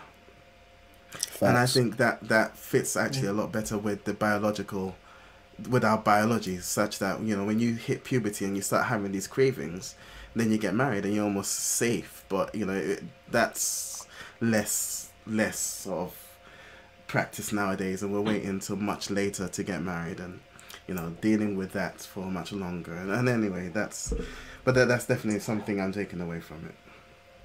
But we should eh, also it'd yeah, I think at some more- point to. Oh, Oh, go, Ade. No, I was going to say to be good. I forgot my train of thought. To be good at some point to even talk about the impact of sexual activity outside of marriage, but what that means once you get married, even in the church. So you know, when men say they've tapped that in the past or they've had conquest, or when women have had high body counts, how, how is that played out in Christian marriages moving forward? Because most of the counseling problems and divorces that's happened, the more body count a woman has, the less she's able to actually um, have emotional connection with the man she's actually married to. Uh, so this is another big area of the whole body count disease, which is why some feminists are actually going against the body count. And when I mean feminists, I mean hardcore feminists are going against it Yeah. because they're realizing it's the lead to greater divorce. So Yeah, I, I think it we're in that conversation as well, and I know that is deviating. I'm also mindful of time because we're like Well, hour almost twenty. an hour and a Yeah, half, yeah. um, in that conversation, there there would have to be space for abuses of um, sexuality in terms of like sexual assaults, rapes, and stuff. Because even Yeah, if body count is even if body count is low, your body count can literally be two, but you've been raped. That experience alone will shape Yeah. whether you're a male or female. That experience alone will shape the emotional intimacy and the Yeah. reciprocity that you have with your partner within that space. And that again shapes the way that is narr- is like you navigate that space. And i guess that then feeds that also feeds into satan's agenda with with with sex and how he's like trying to capture that narrative and trying to distort something that god has made so beautifully and so intentionally. And he's weaponizing it. Um and so yeah that that that also is a um a deeply ingrained thing, not just culturally, but I just think across the board. But we have got like um, countries where rape is part of the military approach to like conquering areas. Like it's part, they they won't waste a bullet. They'd rather w- just rape the woman and save bullets. That's part of what their their whole approach, and it's just so perverse, and that then leaves a long lasting um, implication. Um, so yeah, that that feeds into that as well. Um, But yeah, Robert as well. I know that you've been hella silent, boy. Yeah, I was actually gonna throw it back to Robert because, and I'm glad both of you spoke before me because I was gonna say, as beautiful as it is that, yeah, Pete, like said, and Mo, um, what I'm getting out of this is, you know, that consciousness to normalize and also Mm. create an environment where we can talk about sex. But then, I'm starting to think actually, there might be at least two sides to talking about sex. They could be talking about sex as a as a concept, you know, which I think is a great deal of what the church is not even doing, but potentially only as far as the church can go, you know, to talk about how beautiful it is, how normal it is within the context of God, man, uh, woman, uh, church, etc., uh, as Ade was saying. But that's kind of like conceptually, isn't it? But then there's also the practical side of talking about sex, which is where you put yourself, and that's where, like more what you're saying, it then comes about experiences and how you know you might have traumas, and you need someone to be able to talk to you about certain things. That's Yeah, more personal. exactly. That is different. Uh, you know, uh, that conversation of sex is very personal and it's not conceptual. And I was actually going to use that to throw it back at Robert that right at the beginning, and because you're being hella quiet, what were you asking about, you know, the kind of conversations about sex? Were you saying more of the, you know, why don't we talk about the con- sex as a concept, or why don't we talk about sex as a very personal uh, and practical thing in our lives? So before before Robert answers, do you mind me just touching on that though? That the talking about sex as the concept is usually like the foundational theology to get personal. So if you see what I'm trying to say, so you need to start from somewhere, or you need to go back to an original model or design. So that's more the whole uh, my my thought behind that is is almost like having a manual for uh, let's say you want to uh, do driving. You know, you, you would do the theoretical aspect first, and then you do the practical aspect first, and after that. So by the time you do the practical aspect, you have a theoretical aspect to work with. So, but yeah, back to Robert. I, I did just gave me another joke right there. You had all the theory with sex before the practical, brother. If, if anyone remembers what Ade said about him watching porn as a teenager, but they had sex before he got married. he had all the theory, but not practice. Thank God, So it worked well. It worked I was think my, I, I think my um the inspiration around this question was that, uh, it's just, it feels like sometimes, in general, men don't be sharing with other men. Like things have to be get really bad before we want to open up with each other, and yeah, it, it, it almost feels like in life we are our own little islands um even like within a marriage it like we can have that intimacy with our wife but still have that part of us that is like separated. And i think that even with sex that is something especially once you become a christian because like like you guys have been saying you want to honor your wife um you want to honor your wife you want to honor the, the union. Um but there may be things where you might have questions. You might have worries anxieties frustrations and there's no real avenue for you to get those out or for us to even think that oh this is something i could talk to someone about. Um yeah so i was i was, I was just throwing it out there and yeah my wife was just talking about oh yeah we should be talking about this talking about that. She's having a good old time. And yeah, and I'm like, why can't the guys have that too? You know, and and, and like even on like a day to day, we're not good at sharing what's go- what's going on really. Like sometimes it's really like trying to draw blood from a rock, trying, trying to find out what's happening above the superficial level. You know, you can talk about oh, got the new laptop, got the new phone, but then I feel like there's shots being sent here. Oh, no, no, no, no, no, no, no. Uh, uh, just because that's what was talked about Slightly, slightly, at the slightly, beginning, slightly. so, so so that's what that's what came to mind. But e- e- e- even trying to get to that second lower level of, like, oh, you know what? Yeah, the, the, the day was a bit hard. It was a bit annoying.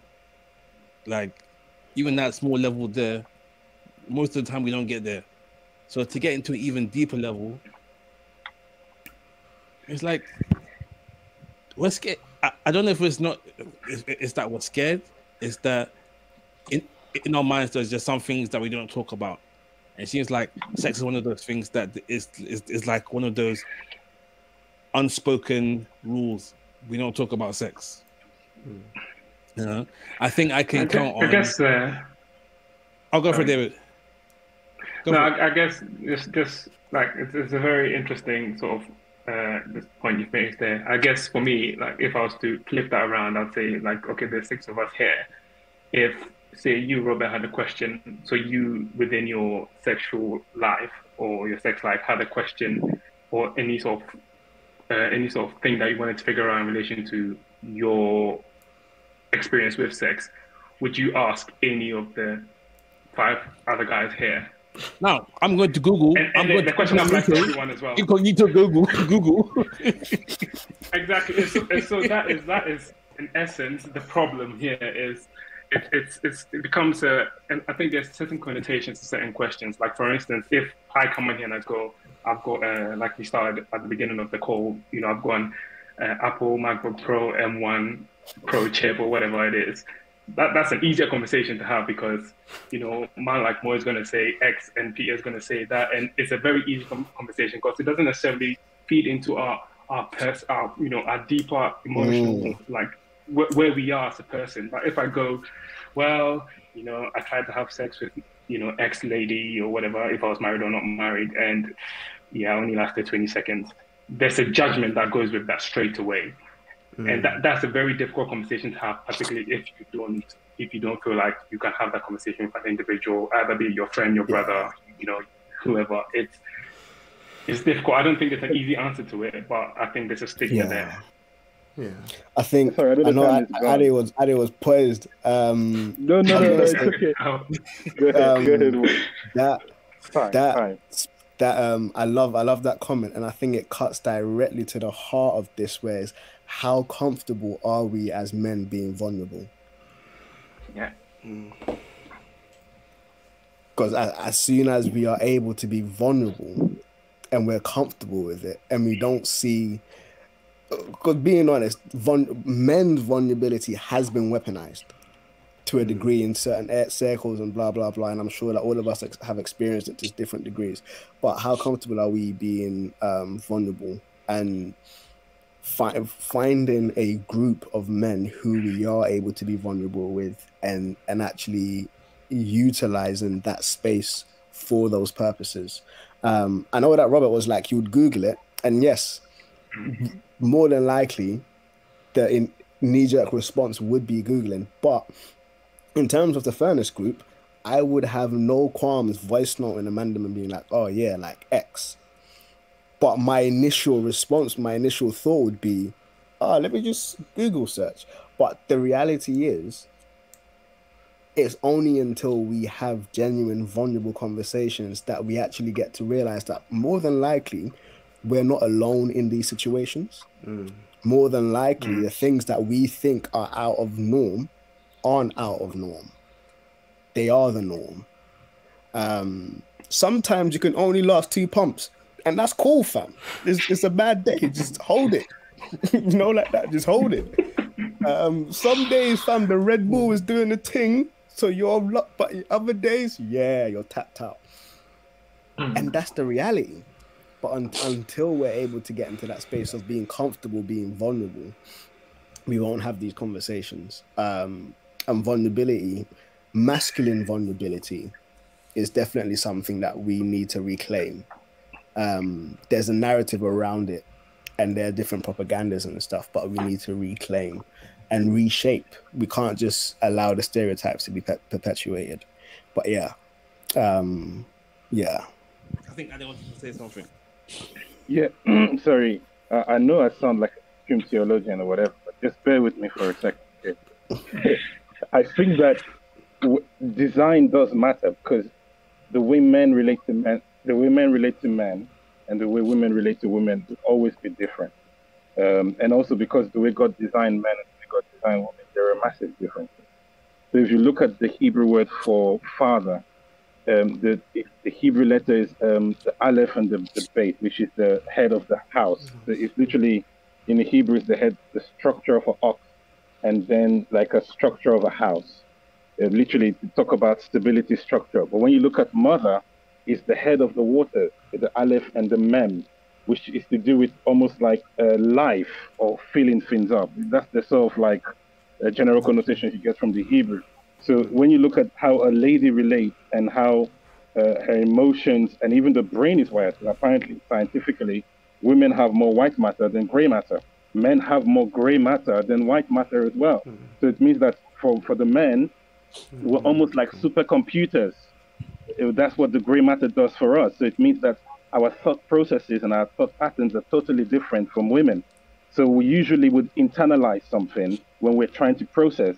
While for the lady, they would try to search, because that's the, what, what the white matter does. They would try to verbalize and to try and search what's the problem. So when two ladies are communicating, you're basically having two basically high-speed super internet try to search one another. But when you're looking at a man and a woman, you're looking at a supercomputer and an internet. That's usually the framework if you're looking at biology, but which, by the way, the Bible also suggests. So I think that masculine vulnerability, which most love, you know, was talking about, and I do agree with you. But I think that the hmm. expression of it, the culture of it, it will be it will look very different. That's number one. But number two, Robert, as you can notice, you're very good at doing. You have a pastoral perspective. So if you take, for example, within the church, the fivefold ministry, and you look at a teacher generally, teachers, if they're to approach the situation of how do we solve the problem of sex, they're going to look at book, they're going to look at history, they're going to look at science, they're going to look at everything else. If a pastor is to look at it, they're going to talk to people, they're going to be more personal. They're going to try and find out what's going on in the heart. How comes this is happening in your family background? What's really going on with you? So I think that God is giving the gifts within the body of Christ to form a culture where we can talk about some of these issues a bit better. So really, I think that each of us have to play a role in forming a culture where men can talk more freely about sex, can be more vulnerable, can talk about things that bother us more. But that would take time. It would take a lot of hmm. time. Yeah. Yeah. I like Well, that think- comment of. Um, we need to pay attention for the next generation. This is something that we're not talking about just weeks, months. This, you know, if we do it, hopefully the next generation will feel it. It's a, something a little bit more normal, and then it get better, it get better. Facts. It's something that's beyond just us and now. Come on. Yeah. Yeah. I think, I think it's been a good conversation. I think it's definitely one to be revisited in Mm. um, a bit later down the line. It's been good. It has been great. I feel Open like the real kind of worms there, boy. Yeah. Yeah, and like I, I, I, I even had, I even had a few other questions I wanted to ask, but didn't even get to ask them. So maybe next time, or on another episode, another one of these sex episodes. Um, but yeah, um, yeah, but it's not working. Hookups. Hookups. Does Does anyone have any hookups? Anything that they want to tell the listeners about that they might find useful? Could be an app. It could be a book. It could be a movie. Whatever. I've got, I've got, um, I'll jump in first. Um, anime on, I think it's a Crunchyroll original situation, and I think it's very, it's, it's very, it ties into this conversation as well. It's called Chainsaw. I think it's Chainsaw Man. Chainsaw. Chainsaw Man. Chase. Yeah, Chainsaw Man. Um, I'm not, I'm not gonna like that, like give away everything, but the main protagonist, his the whole reason he's trying to do what he's trying to do is to feel up gal. Like that's the whole reason he's trying to do what he's doing. He's just after gal. Um, And you can turn into a Yeah. chainsaw. He turns into a chainsaw. yeah, he, he can turn, turn turn into a chainsaw demon. Um, so he's like, yeah, yeah. Make of that what you will, but yeah, he's he's just after he's just after girls. He's trying to get a feel up. He's trying to live his best life sexually, um, and I feel it's, it's it kind of flows in with it. So yeah, Chainsaw Man, that's my hookup. It's a good series. It's a bit wild and all over the place, but it's uh, Fam, good to watch. I can't watch that around. That's kids. great because that's great because uh, I- I'm I've never watched anime and I'm looking to watch it. So I, I got a subscription for Crunchyroll. So maybe I'll add that to my list. I'm on. oh, I don't think that should be the first one you watch if you're trying to get. Okay. Straight into the deep end. Fam. All right, I'll leave that for now then. But okay.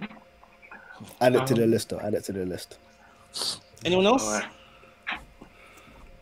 All right. I haven't got Um, one okay, this, I can this go. week time, but yeah. Yeah, go for it, David. Um, so I've got two, if I can. Um, Yeah, go so for it. there's a show on Netflix uh, called From Scratch.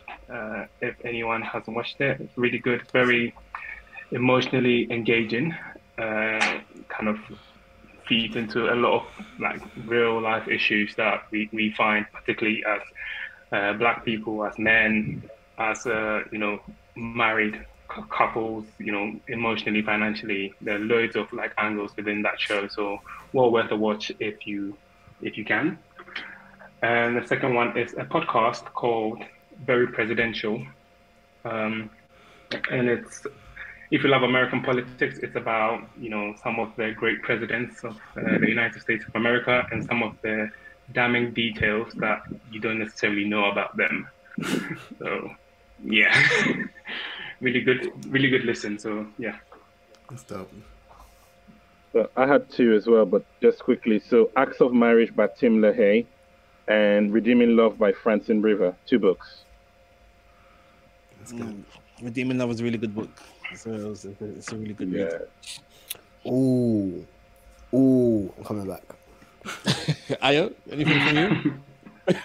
Nah, not for me. Cool. Nah. Okay. Um, I've got two as well. Then first is an app I found today. It's called Google Lens.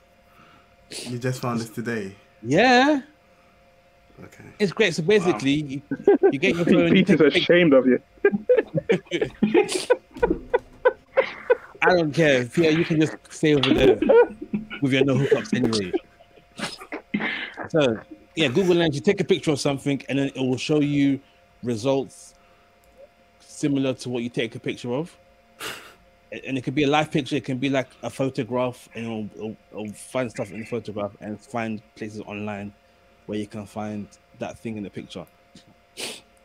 There's that. Yeah, And- you, can, you can also use it online. Like if if you're looking at some a part of a picture online, and you can't find the whole picture, um, you can use Google Lens. So it comes in handy for like uh, trivials or quizzes. So we had like pop quiz at work today.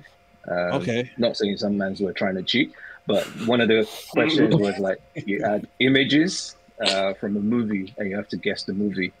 Okay. So you can just use Google Lens to search, and then obviously, hopefully, you'll find the movie. Cool.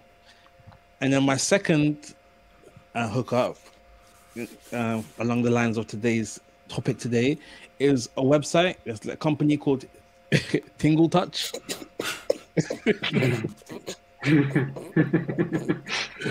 it's the yeah Tingle Touch. Um, they're a company that um, creates like sex games and sex activities. I think they've even got like a like a like a romantic, sexy advent calendar. And so, and so every every day you open it, and there's like a like I think there's like a chocolate or a toy or something that you can use or whatever. Come on. Yeah. Mm. How did you find? It- Hey, it's the- not X-rated or anything. Oh, oh, it's It's it's, not very X-rated. much. From a website called Tingle Touch, I, I, I'm not expecting anything to not be X-rated. Where I plead the blood. you know what? Jump, jumping on the two on the two hookup thing as well. I recommend this book, um, "Sex, Romance, and the Glory of God." Hallelujah. Mm. This this book has been has been a lot by um, C.J. Mahaney. Sex, Romance, and the Glory of God. Like the whole premise of this book is off of um, the whole book is just based on the Song of Songs. So yeah, like he kind of digs into it and goes, yeah, so it's dope. It's dope. Cool. Um, guys, where can we find you? Can we, can we find you anywhere online? Any any any what's it called? Handles, social handles. If you want to Yeah, share. Um, Yeah, yeah, sure. Info Yeah. info at hishouse.online or you can find us at info at on. Come on. crdc.org.uk What? or Come info on. at authenticchristianity.com. Just ask Friday. Just ask for me. But ask first name basis, they fam got you. Just Google my name, his house, come fam. They got you. Yeah, and I'm just AY360, I think. Anyway, Cool. yeah, and um, expenses 87 uh, everywhere. So yeah. Great, wonderful. Um, Moses, do you want to plug your exhibition that's coming up? Oh yeah, yeah, yeah, yeah, yeah, yeah, yeah. Hey, We tried to do it last week, but we were very bad at it. I'm mad. First solo um, photography exhibition coming up on the 12th of December in Kingston is is part of Kingston's um, Black History Month um, stuff. So Writers and Scribes is taking over Kingston University for their Black History Month, and we're putting on different shows. And my first photography exhibition is a part of that. It's around um, finding um, wrestling with value in a land that doesn't always um, welcome you. Um, so yeah, it's kind of using the water and stuff. So yeah, it's on the 12th of December from 6 p.m. to 9 p.m. It's free. if you want to come down up in Kingston. Um, we'll be dropping. Kingston University, yeah? So it's not in the university itself. It's right. It's beside the station. So I'll, I'll give I'll give like the postcodes and them things there. Or or you can just go on that on the Instagram, hmuseh. All information is going to be there. Even go on Writers on Scribes' Instagram at Writers on Scribes. Um, information is there as well. So yeah, first solo exhibition. Stay for the shots. Thanks for reminding me as well. No problem. All right, let me do this outro thing. Um, shout out to RUDE for the intro outro music, Calvin Turner for the Ordinary Amazing logo. You can find us on Twitter at the Furnace UK, on Instagram at TBS Furnace. You can email us at tbsfurnace@hotmail.com.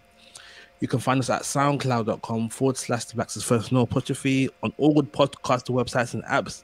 The Blacksmiths Furnace with no apostrophe. And that's it. Thank you guys for coming down and joining our conversation. shout out. Major shout I saw it as nine to ten, and we've gone till eleven. So, thank you guys for real. Yeah. No, I hope. God like multiplies your sleep, boy. Amen. I have another meeting. I'm not getting any. Stress. no stress. Alright. All right, well, this is the Blacksmith Furnace signing out. Right. Thank you. Hadouken. Oh, I just good.